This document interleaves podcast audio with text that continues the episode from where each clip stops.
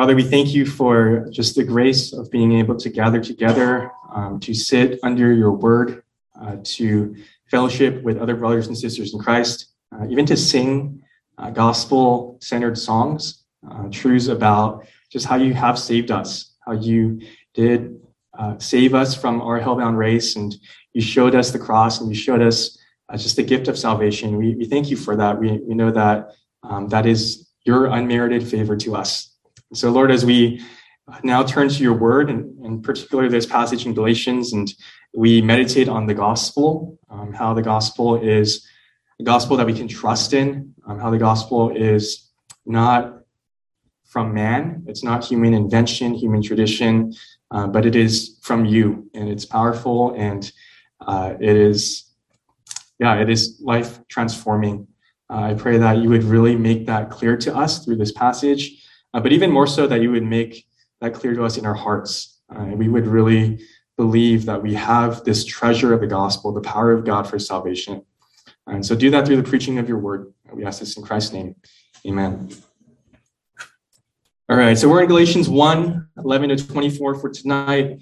And um, we started our study of the book of Galatians last time with a Bible study. We looked at the first 10 uh, verses of this book, Galatians 1 1 to 10. It was essentially the, the context, the occasion, the themes, kind of the major themes of the letter.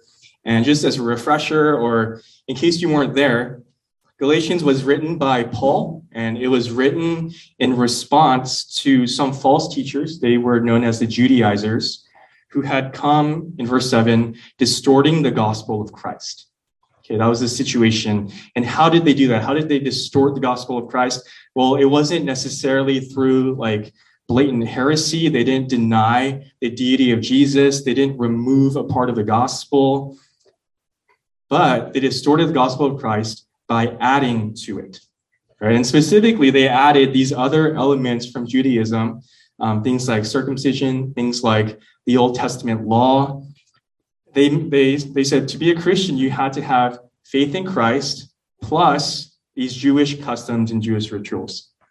And this was extremely alarming for Paul. If you guys were here last time, that was one of the most obvious things in our passage, right? Just his tone um, of astonishment, just how fired up Paul was about what was going on. Why was he so upset?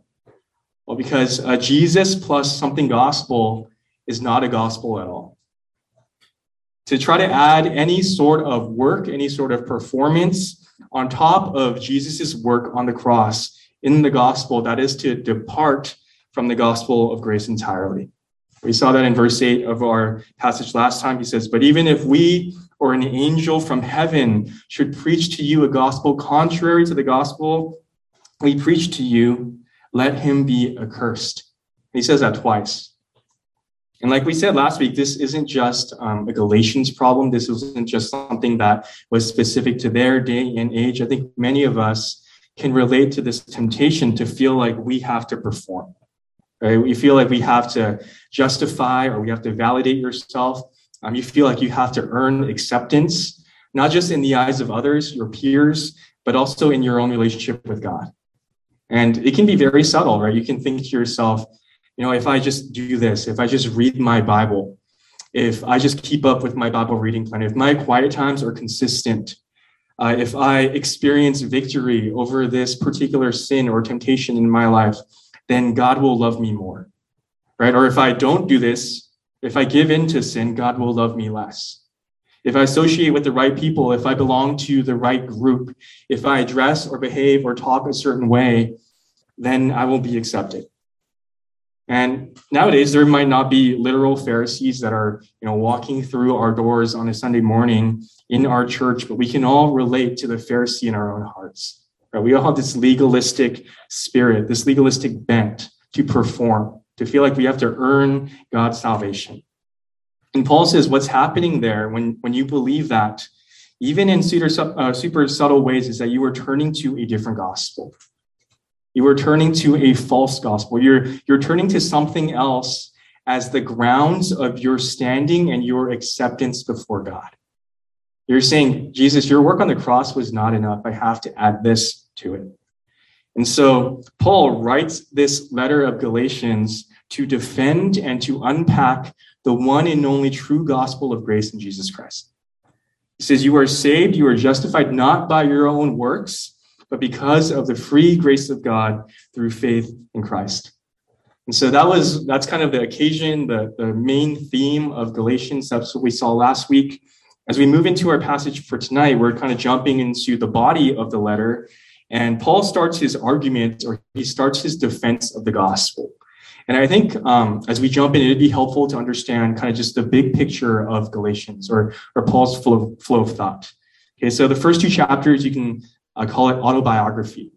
Um, chapters three and four, you can uh, write theology. And then chapters five and six, you can use the word ethics.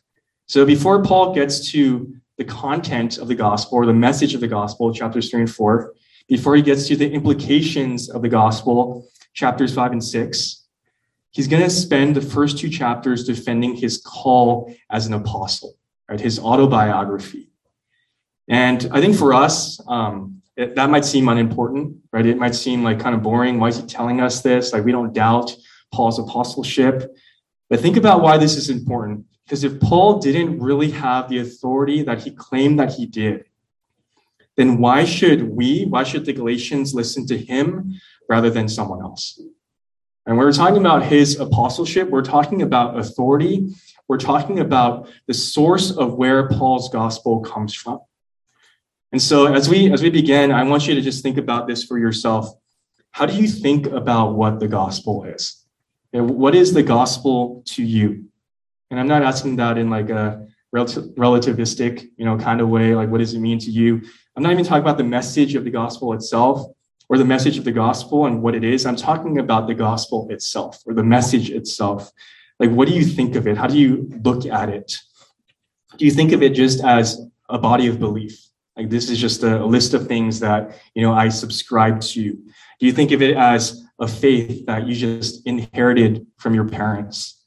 Um, do you think about it as you know one religion, one way among many different ways? Or maybe for you, it's something that you know you've just been familiar with, like you've just always known your entire life. Or do you recognize that this gospel message, right, this thing that if you're here at Lighthouse, you hear week in and week out that this gospel message is from God. Do you stop to think about that? This is a message that comes from God. Romans 1:16 says that it is, it is the power of God for salvation to everyone who believes. The gospel that you might know even since a young age, it's not a message from man, it's a revelation from God. So, do we think about it like that? And as we look in our passage, um, Paul's going to help us to, to recognize that, right? To, to meditate on that. Um, and so let's read our passage, Galatians 1. We'll be in verses 11 to 24. Galatians 1, starting in verse 11. For I would have you know, brothers, that the gospel that was preached by me is not man's gospel. For I did not receive it from any man, nor was I taught it but I received it through a revelation of Jesus Christ. If you guys want to underline some key verses, those are the two key verses of this passage, verses 11 and 12. All right, verse 13. For you have heard of my former life in Judaism, how I persecuted the church of God violently and tried to destroy it. And I was advancing in Judaism beyond many of my own age among my people. So extremely zealous was I for the traditions of my fathers. When he who had set me apart before I was born and who called me by his grace was pleased to reveal his son to me in order that I may preach him among, among the Gentiles, I did not immediately consult with anyone, nor did I go up to Jerusalem to those who were apostles before me, but I went away into Arabia and returned again to Damascus. Then, after three years, I went up to Jerusalem to visit Cephas and remained with him 15 days. But I saw none of the other apostles except James, the Lord's brother. In what I am writing to you before God, I do not lie. Then I went into the regions of Syria and Cilicia, and I was still unknown in person to the churches of Judea that are in Christ. They only were hearing it said, He who used to persecute us is now preaching the faith he once tried to destroy, and they glorified God because of me. Uh, we'll take this in two parts, all right? Two ways that the gospel is not man's gospel. The first one uh, is where the gospel comes from.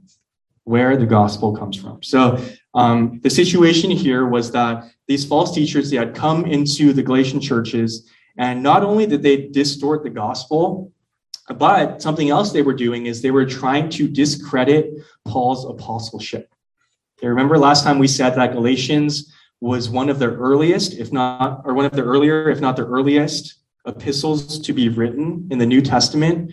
And so, knowing that, I want you to try to just imagine the landscape of the early church, right? The religious landscape. The, the church is just starting to be established. You have this new message, this new movement of Christianity that's just beginning. It's being spread by the preaching of the gospel, um, by Jesus' own apostles. And remember how we defined apostle? Um, apostle is just someone who was sent, um, or specifically someone who was personally sent or commissioned by Jesus himself, right? So his 12 apostles. Um, and, and they're the ones that are spreading the gospel. And so these Judaizers were saying about Paul, or what they were saying about Paul was that he was not one of them. You're not one of those legit apostles. You're not like Peter, James, and John who had actually been with Jesus. They accused Paul of being this like second rate apostle with this second hand gospel. They said he was out of step um, with those who were in Jerusalem. And that word is going to come up in our passage. Um, and, and later on in chapter two, that's where the, the legit apostles were, all right, Jerusalem. And so these Judaizers were accusing Paul of having derived his gospel from them, right, secondhand, and then like a game of telephone, distorted it and changed it and come up with this like errant and inferior version of the gospel. And if you think about it, this is ironic because this is like exactly what the Judaizers are doing, right? And they're accusing Paul of having done this. Um, and so in these first two chapters of Galatians, Paul is responding to that. And as we just read in our passage, he talks about his salvation testimony. He talks about this like supernatural, amazing transformation from being a persecutor of the church to this preacher of the gospel. Uh, and we'll get to that in our second point. But before we get there, he also talks about like these kind of seemingly random travel plans. You know, he says, I was here and then I was there. Uh, he says, you know, I was here for this long. I knew like this person. I didn't know these people. And we read that and it seems kind of unimportant. Um, but why does he do that? Right? Like, what, what's the point of this? Well, his point is he's trying to show us where his gospel comes from. At verse 12, I said that's an important verse for a passage. He says, I didn't receive it from any man, nor was I taught it, but I received it through a revelation of Jesus Christ. And if you actually look up verse 1, he's, he says something really similar, right? Not from man, but through Jesus Christ, uh, specifically a revelation of Jesus Christ. And if you're not familiar with Paul's life, um, with his story, Acts chapter 9 actually tells us about this revelation. Um, this is Paul's origin story, so to speak. Right in that passage, it says that Paul is on his way to Damascus, um, in, and he's actually there, or he's going there, in order to arrest Christians, right? In order to drag them um, to prison. And Jesus, on the way to Damascus, supernaturally reveals himself to Paul. Uh, Paul is known as Saul back in that passage, and you guys might know this, right? Jesus says, Saul, Saul, why do you persecute me? And what does Paul say? He says, Who are you, Lord? And Jesus says to him, I am Jesus whom you are persecuting. And elsewhere in scripture, um, Paul, you know, he actually does acknowledge himself that compared to these other apostles who were with Jesus, that he uh, was last of all, that like he calls himself one untimely born in 1 Corinthians 15, 8 to 9. But during Jesus' lifetime, Paul was never with him because he was still lost in his sin right? He was still a, a Pharisee, right? Lost in his rebellion. But Paul does refer back to this experience in Acts 9, and he says, I saw Jesus, right? On the Damascus Road, I met the resurrected Jesus, and it was there where he commissioned me as an apostle. And so if you look back in our back in our passage, that's what he's talking about in verses 15 to 16. Uh, Paul says, But when he who had set me apart before I was born, and who called me by his grace, was pleased to reveal his son to me. And then here's his commission as an apostle, right? In order that I might preach him among the Gentiles. Um, on your own time, you can write down Isaiah 49 1 and Jeremiah 1 5. And if you have time later, when you compare those passages to this passage here, you'll see that Paul is actually borrowing language from when God commissioned his Old Testament prophets. Right? When, when Paul says that he was called, he was set before set apart before he was born, uh, how he was appointed a prophet to the nations. Uh, you know what Gentiles means? It just means nations. And so there's a lot of actually prophetic language here. Uh, and I won't get too much into that, but what does that show us? Well, that this is the kind of authority that Paul had as an apostle that God was commissioning him. He had received the gospel not secondhand from any man, but Paul had received his commission, right, his calling as an apostle straight from the source of God himself. But he doesn't stop there. In verse 12, he says, I did not receive it from any man, nor was I taught it. Right? So, in, in other words, beyond just like how I first got that message, how I first heard that message, beyond just my origins as an apostle, my gospel also was not influenced or derived from anyone. I was not taught it. And that's actually the point of all of these details about his traveling. Um, if you want to write down a word, you can write independence. That's his point here. Uh, for example, first uh, verses 16 to 17, he says, I did not immediately consult with anyone nor did I go up to Jerusalem to those who were apostles before me, but I went away into Arabia and returned again to Damascus. So Paul is saying, okay, after I had my revelation, he didn't go to Jerusalem where all the other apostles were to like verify with them, to confer with them. Um, but he, actually, he went away to Arabia. And what he did there, we don't know. Maybe he meditated on his revelation more. Maybe he was preaching the gospel. But the point is, he didn't go like after the fact and go verify with the other apostles. Verses 18 to 20 he says, After three years, uh, he finally went to Jerusalem. And finally, like he, he met with Cephas or Peter. Uh, he met with him for 15 days. And that's not a significant amount of time. Okay, his point is, yeah, sure, they, they like probably talked about the gospel, you know, they talked about Jesus and their faith, but it wasn't long enough. It wasn't like a substantial enough amount amount of time to learn the gospel from him right? That's not where he got the gospel from. And then he says on top of that besides peter the only other apostle that paul met was james right? The lord of or the brother uh, of jesus. And then verses 21 to 24 he says after jerusalem paul goes to syria and to cilicia which is like really far north. And it says that he was still unknown in person to the churches of judea that they had never met him. They didn't know what he looked like. They only heard um, by word of mouth. And so, do you guys get the point here? Paul says, I got my gospel from Jesus Christ himself. I didn't get it secondhand. No one taught it to me. No one influenced me. No one gave me a version of it. I got it from Jesus Christ himself. Now, to be clear, is Paul saying that he didn't consult with anyone, right? Like he didn't verify with anyone like after all isn't it a good thing you know to have someone like check your work right? To just verify you're not going crazy. Uh, like if i was prepping for a sermon and i came up with my own you know novel interpretation of this passage that no one ever has heard before is that a good thing? No right? Probably not. That's not going to be a good interpretation.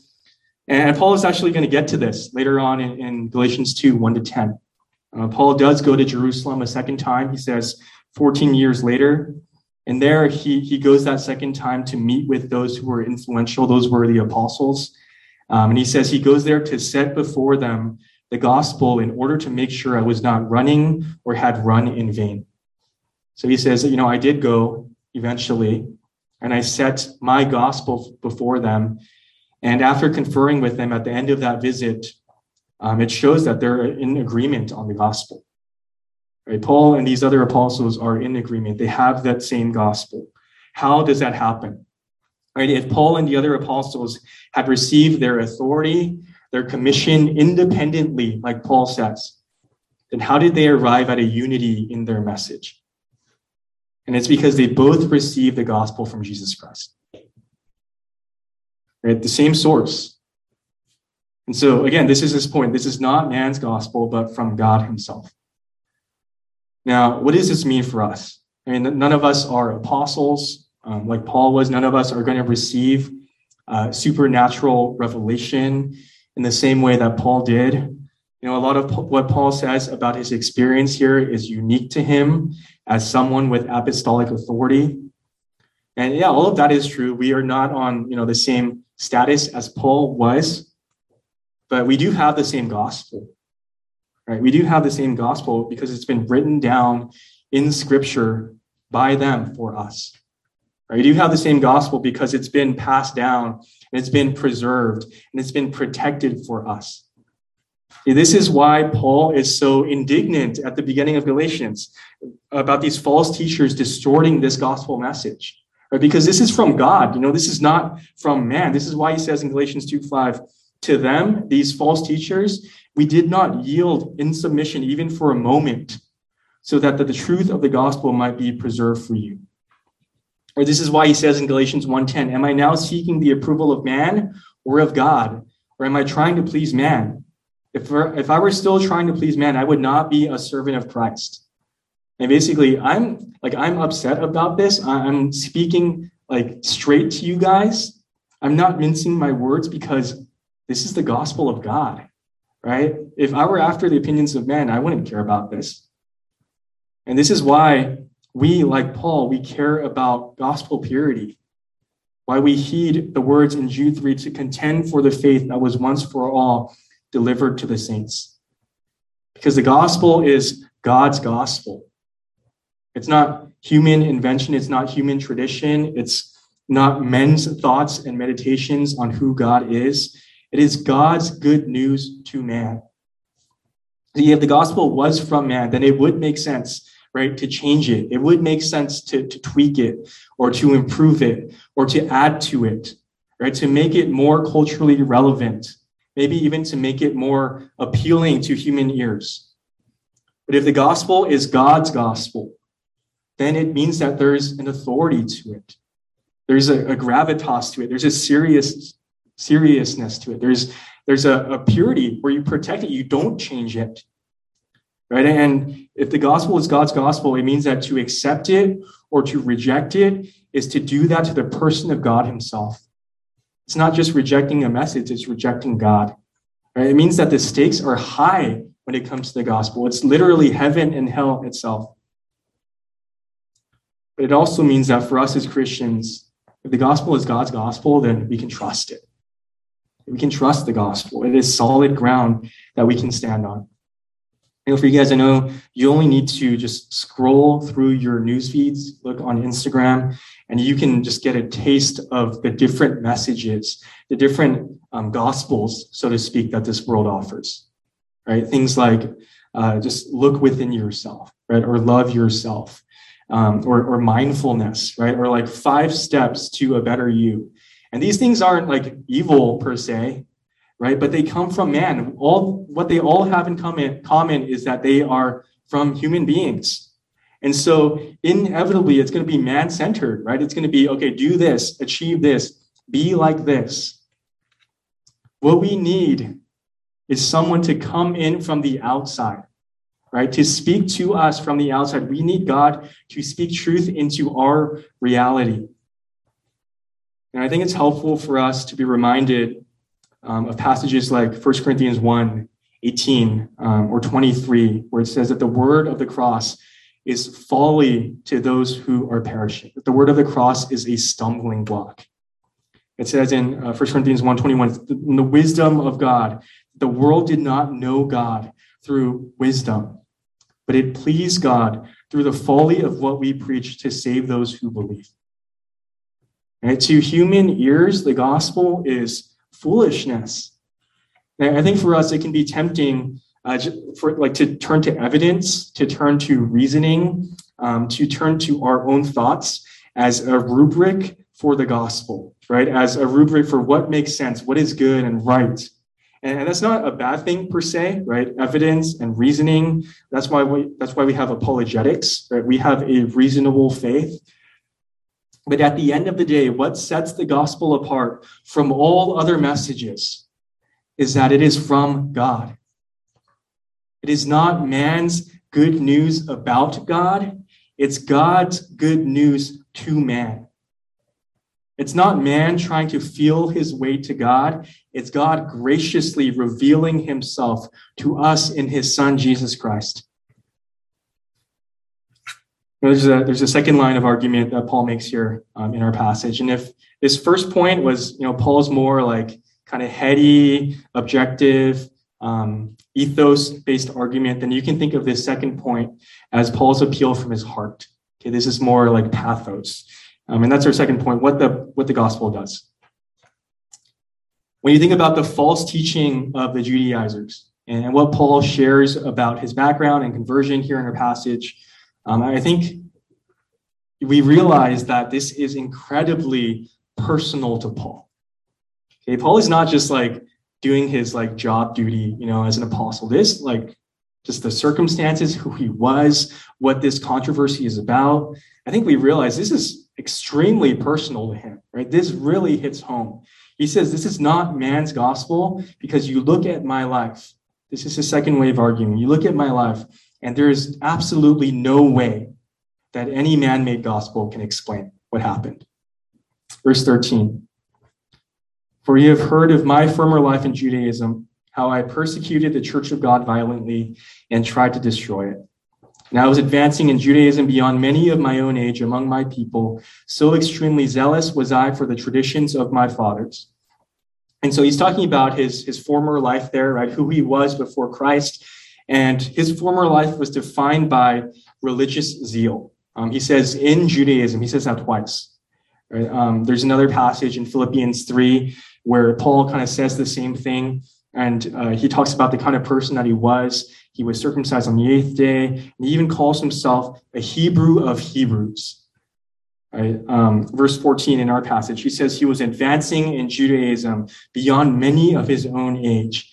In other words, Paul was top notch, right? He was cream of the crop. He was on the dean's list um, or honor roll or regent scholar or whatever it might be, right? Some of you guys are actually on there. He was like you, right, in your equivalent. But Paul was the best of the best. And, and that phrase, traditions of my fathers, uh, he, he says, so extremely zealous was I for the traditions of my fathers. That phrase there is a contrast to what we just talked about in our first point. Right? Traditions of my fathers is referring to this human teaching and tradition. Um, if you're familiar with who the Pharisees were, uh, if you didn't know, the word Pharisee just means uh, like separatist or separate ones. Um, and that spoke to the kind of people they were, right? They were so fastidious with law keeping that they would build this hedge around the law. So you had God's law, and then you had what the Pharisees added onto it. And they did that because uh, they wanted to make sure they wouldn't even get close to breaking the law. And so they just added laws on laws and law, laws on laws and laws. And in fact, that zeal and that commitment for Paul was so all consuming that he says in our passage, he persecuted the church of God. Those are Christians. But he persecuted the church of God violently and tried to destroy it. I think many of you, uh, if you're like me, you grew up at church, you know um, the story of Paul. Maybe you, uh, I don't know, you saw like a flannel graph of it, right? Or coloring book of it. You, you've seen that scene before, right, of Paul, and you know his past. But I think it's still hard to wrap your mind around just the kind of person that he was. And verse 13 says that Paul, in his former life, he was determined not only to persecute Christians, right, to give them a slap on the wrist, but he wanted to wipe out Christianity entirely. He wanted to kill all Christians. And you know what? He thought that he was honoring God. He did this out of his religious zeal. He thought he was doing the right thing. He was a religious terrorist.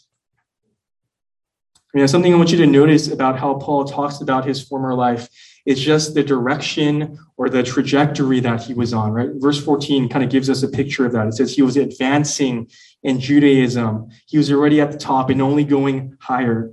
Right? We see it in these verbs too. They're in the imperfect tense, which means they're ongoing action. Right? Not just the one-time thing, but this characterized just the kind of person that he was. You know, for us, often when we hear um, people share their testimonies, we think, or we often hear, you know, phrases like, "Oh, God was was planting a seed," right? Or like, "God was kind of softening my heart." um, through like, I don't know, like VBS or Sunday school or this conversation that I had with a friend. Uh, God was kind of doing work, right, through small, small moments years before, like when I actually became a Christian. Um, and that's true, right? And God does work that way, that the seed of the gospel can take time to bear the fruit of saving faith. But at least here with the Apostle Paul, that was not the case at all. That was not the case at all. Paul was running headlong into hell, right? Indifferent to the cost, like we just said. Like there was no crisis of faith that, that Paul had that made him like, oh, let me think about this again. Let me reconsider. There was no second thoughts. There was no internal struggle. Paul was dead set on his hatred towards Christians. He was barreling forward in his sin like a freight train. I mean, think about what he was doing when Jesus saved him. He was on his way to Damascus to arrest Christians, and God literally had to knock him down to the ground to stop him. He saved him in that moment. And when you think about the kind of person that Paul was, how in the world did his life change the way that it did? Right? Was it human persuasion? Was it human effort? In no way. Right? Paul was smarter than everyone else was, than everyone else. How in the world did he end up on the side of those he was trying to wipe out? Look at verse 15. There's a shift in the verbs here. Okay, before this, it's Paul was doing all these things, verse, verse 15. But when he who had set me apart before I was born, who called me by his grace, was pleased to reveal his son to me. And in that instant, when God was pleased to reveal his son to him, Paul's life was overturned. In that instant, his life was changed forever. And I'm sure prior to that point, Paul knew who Jesus was. He knew the facts about Jesus, only to reject them as blasphemy, right? Only to reject them as this false teaching of Judaism. And yet, in that moment, when God revealed Jesus Christ to Paul, his eyes were opened. And Paul, in that moment, came to the realization that he had built his entire life the thing that he had built his entire life on, this religiosity, this getting right with God by keeping the law, that all of that was bankrupt. That all of that was going nowhere. I think about it. The gospel message wasn't some just like alternative way that Paul had never considered before. Right? The gospel message was the complete opposite of all that Paul believed and stood for. Because the gospel says you cannot be good enough with your law keeping. Right? The only way that you can be right before God is by recognizing that you're not. That you the only way to be right before God is by coming to Christ, not the law. And yet in that moment God saved him and Paul turned to that gospel. And we said earlier that Paul's encounter with Jesus on the road to Damascus, it's something that, that we probably shouldn't expect for ourselves. You know, it's something uh, unique to Paul as an apostle. Uh, and probably for men, for most of you, like your salvation testimony doesn't even come close uh, to just being like or seeming that spectacular. Right? It's not that dramatic. Um, you maybe for many of you, you grew up going to church. You came to trust in the gospel um, at an early age, and I praise God for that. And Second Corinthians four six does say that, however, and whenever you came to trust in Christ, that it is a supernatural work of God.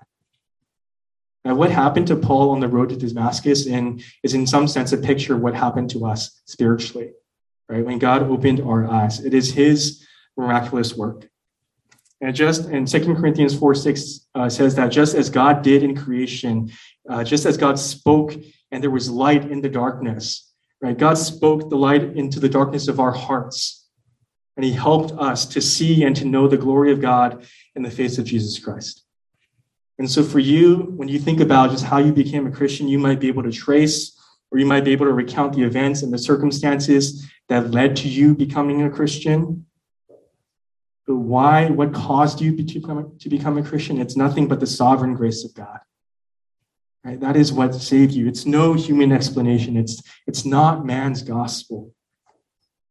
I mean, I think this shows us something about just the nature of what the gospel does to someone. Like we said earlier, a human gospel, it might address external change. You know, it might give you some sort of behavior behavior modification. It might tell you, you know, five ways to improve yourself. But the gospel of Christ, the gospel from God, it isn't about making good people better. It's about making sinful people new. Right? It's about making dead people alive. When God is pleased to reveal his son to you, he takes your heart of stone and replaces it with the heart of flesh. I want to point out, look at just uh, verses 15 and 16. I want to point out some of the, uh, the words that he uses there. So Paul says, um, God set me apart. And I think that's interesting because uh, we said earlier that the Pharisees, they thought of themselves as set apart right? They thought that they were set apart by their keeping of the law. But Paul now understands that God is the one who sets them apart, right? God is the one who chose him for salvation. When did he do that? Well, Paul continues, before I was born, who called me by his grace. Right? Even before Paul was born, even before Paul could do anything to merit God's favor, even before Paul could obey any single commandment, God chose him. Right? Even, even when Paul was so utterly lost in his sin, he says, God called me by his grace. And then he says, God was pleased to reveal his son to me. That word pleased. I think about that. What pleases God? And what makes God happy? What quickens his heart? And what were the Judaizers saying? What was their answer to the question? Well, if you want to please God, you keep the law. Right? If you want to please God, then you'll be good. You'll be a good person. You'll observe circumcision and these festivals and these things like that. But Paul says, know what pleases God? It pleases God to graciously save sinners. Right? It pleases God to reveal his son to sinners in need. And God did not begrudgingly save Paul. It pleased him to do so. God didn't say, you know, wow, Paul, like, look at how messed up you are. Or, like, I really did you a favor. You really owe me one. No, God doesn't hold Paul's former life up as this mark against him, but as a testimony to his grace. It pleases him to do so. I mean, look at verses 23 and 24. It says, they were only hearing it said, He who used to persecute us is now preaching the faith he once tried to destroy, and they glorified God because of me. You follow, follow the logic in those verses. Why did they glorify God? Because of the transformation in Paul's life, because of God's grace in Paul's life, from a persecutor of the church to a preacher of the gospel. And if you've been here at Lighthouse, um, you know that we, we really love to hear testimonies um, from those in our church. For me, baptism services are, some of my favorites because um, we get to hear how these brothers and sisters who are getting baptized, how they came to faith, right, in Jesus Christ, um, how they got saved. And, and for me, I, I, actually like the, the 9 a.m. service because you get to hear like the, the candidates themselves um, share their own story. And then um, the 11 o'clock is special too because they get baptized, but I, I like to watch actually like the baptism candidates hear their own testimony being read. And usually it's, you know, by someone near and dear to them. Um, and you just like look at their face and you can tell like they are just marveling at the grace of God in their life. And they're just in amazement and so grateful that God would change them, that God would reveal himself to them. have you ever thought, I know we, we're, we're used to testimonies, we love them, but have you ever thought about how strange it is? Right? How, how weird it is for someone to get up on stage and to share about how messed up they were in the past. To share about their, their darkest, their most personal parts of themselves in their former life. And, and to like tell that to a, a room full of people at church, right? Nonetheless. I mean, why do we do that? Why is that not weird for us? It's because we understand that in the gospel, your, your former life, your shameful former life, has been transformed into a story of God's grace. That as a Christian, you can look back at your past, and yeah, you can feel this healthy sense of, uh, of, of regret, and you can grieve over the sting of sin. I think that's appropriate. And yet, you can look at that and you can rejoice that God saved you from that. You can be honest about who you were. because you are no longer defined by your former life, how, however shameful it might be. And the gospel of grace frees us to be honest about ourselves, even to use our personal stories to help others to understand God's story of salvation in Christ. And that's the power of a testimony. And you, as a Christian, you can say, along with um, the words of John Newton, he, Newton, he said, I am not what I ought to be.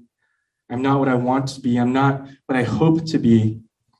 But still, I'm not what I once used to be. And by the grace of God, I am what I am. So, begin, what does that look like? What does that sound like for you? When you think about who you once used to be, what characterized your former life? And who or who or what did you live for?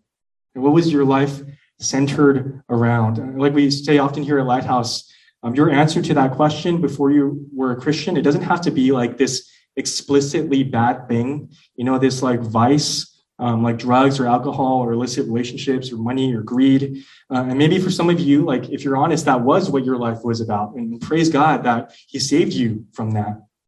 Right. But for many of you, it might be just something like, well, my life was about being well liked. You know, my life was about the approval of others or success or security or comfort or pleasure.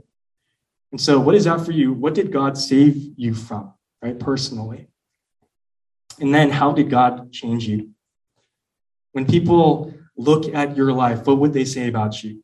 Right, verse 23 and 24 He or she who used to, what, fill in the blank, is now what? What is the change in your life?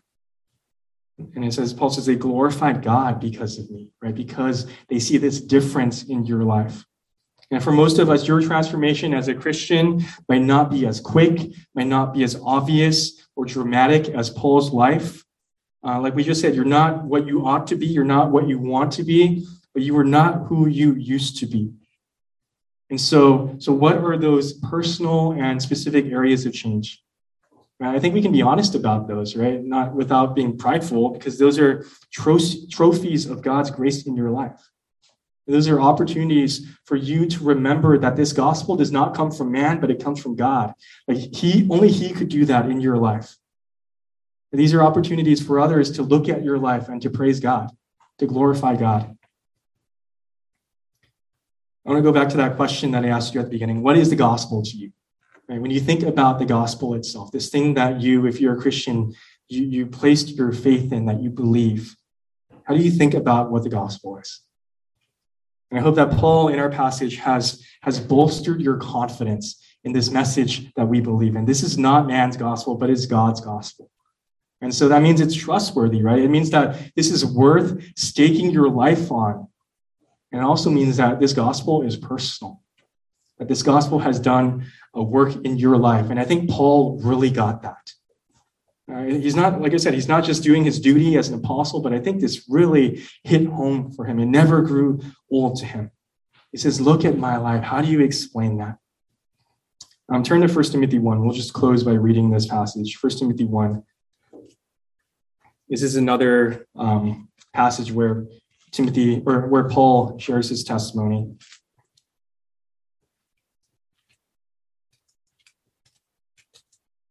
Timothy 1, starting in verse 13. says, Though formerly I was a blasphemer, persecutor, and insolent opponent, I received mercy because I had acted ignorantly in unbelief and the grace of our Lord overflowed for me with the faith and love that are in Christ Jesus. The saying is trustworthy and deserving of full acceptance that Christ Jesus came into the world to save sinners, of whom I am the foremost. That I received mercy for this reason, that in me, right, Paul's life, as the foremost, Jesus Christ might display his perfect patience as an example to those who were to believe. That's all of us in him for eternal life. He's saying, if God can save me, he can save anyone. This is not man's gospel, this is God's gospel. Verse 17 To the King of ages, immortal, invisible, the only God, be honor and glory forever and ever. Amen. Let's pray. And we thank you that this gospel that we believe in, that it does not come from us, it does not come from any man, but it comes from you. And, because it comes from you, we know that that is just an act of grace on your part, uh, that you would reveal yourself, you would give us the solution, you would give us the way to eternal life and um, the means to relationship with you. And so, Father, I pray for just my brothers and sisters in this room that you would just give them a confidence um, in the message that they believe in, that they would know that uh, it's it's trustworthy. They can build their life on it. They can be bold and courageous with it. Um, that they would be wise and discerning with it, um, and that they would also just be able to reflect on their own lives and, and look at the ways that you have changed them um, because of this gospel message. And so, as we break off into just our discussion groups, I pray that you, just for a good time of our fruitful discussion and just, uh, yeah, just worshipful conversations um, around your gospel. We thank you. We pray in Jesus' name. Amen.